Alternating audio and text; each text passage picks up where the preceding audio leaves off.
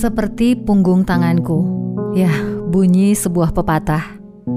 Dia membuat pepatah itu menjadi kenyataan secara harfiah karena permukaan tangannya sudah menjadi pemandangan sehari-hari. Bagian atas tangannya.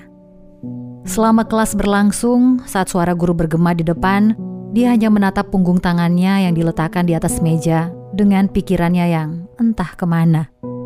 Dia benar-benar tidak terganggu dengan suara di sekitarnya terhadap apa yang dia alami sampai ke pundak yang menyenggolnya di lorong.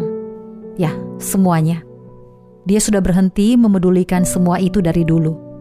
Tapi dia nggak mengerti kenapa mereka masih mengganggunya. Waylin. Waylin mengarahkan matanya yang hijau gelap ke gurunya. Guru tersebut membentak Waylin. Perhatikan. Lalu dia kembali mengajar.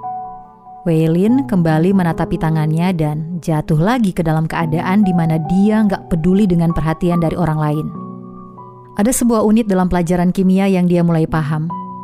Dunia sosial adalah sebuah lingkaran yang gak terlihat. Di pusatnya, nukleus dari lingkaran itu adalah orang-orang yang dianggap menarik. Di luar grup itu adalah garis tipis orang jenius yang mana orang-orang menghormati mereka hanya karena mereka berharap mendapat sesuatu di masa depan. Setelah itu, ada tersebar sebuah grup yang berisi makhluk yang menjadi korban perundungan. Ya, Waylin gak termasuk grup mana pun. Dia berada di luar lingkaran, di jurang tanpa dasar yang berkabut. Bagaikan sebuah kabut asap yang gak dipedulikan orang lain. Dia berada di dalam kabut itu. Diabaikan dan gak menarik perhatian. Biasanya, Waylin suka mengamati grup pertemanan yang akrab, mencoba memahami kenapa dia begitu berbeda dari mereka.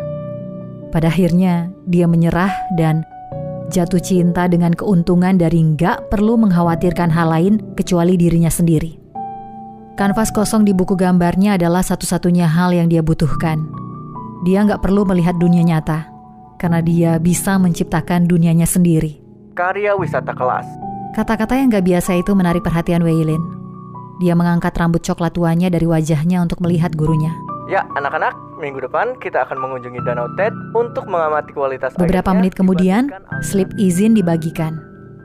Keesokan harinya, Waylin menyerahkan slip izin dia dan seminggu kemudian, dia berada di bus berwarna kuning terang bersama teman-teman sekelasnya menuju lokasi.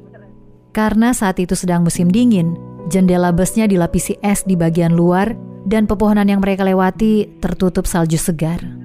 Waylin terus memandangi jendela di sebelahnya, sambil menarik kakinya dan lututnya menyentuh bagian belakang kursi depan. Yah, dia bisa melihat sedikit refleksi dirinya di jendela dan kagum dengan dimensi di dalam kaca itu. Kemampuan untuk meniru realitanya mengagumkan. Kau tahu, kalau kau menyebut danau Ted terbalik, dia akan menjadi danau Dead. Terdengar bodoh dan jelek. Ya, nama yang bodoh pikir Waylin. Lagi pula, kalau danau itu benar-benar punya sebuah arti seperti itu, mereka nggak mungkin pergi karya wisata ke tempat itu.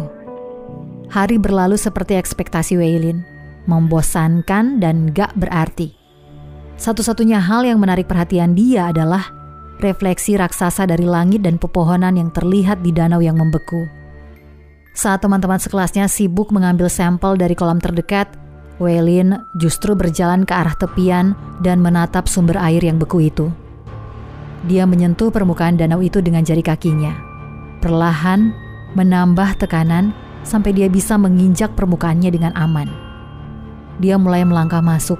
Ya, gak ada apa-apa. Gak ada satupun retakan. Dia mengambil beberapa langkah ke depan dan semuanya masih stabil. Dia memperhatikan kembarannya di bawah es sambil terus berjalan ke tengah danau. Suara teman-temannya mulai menghilang menjadi sekedar bisikan di kejauhan. Ada sebuah suara yang besar dan dingin diikuti dengan sebuah suara mirip guntur. Es di bawah kakinya pecah secara tiba-tiba. Suara jeritannya memecahkan suasana, seperti tembakan senjata api di perpustakaan.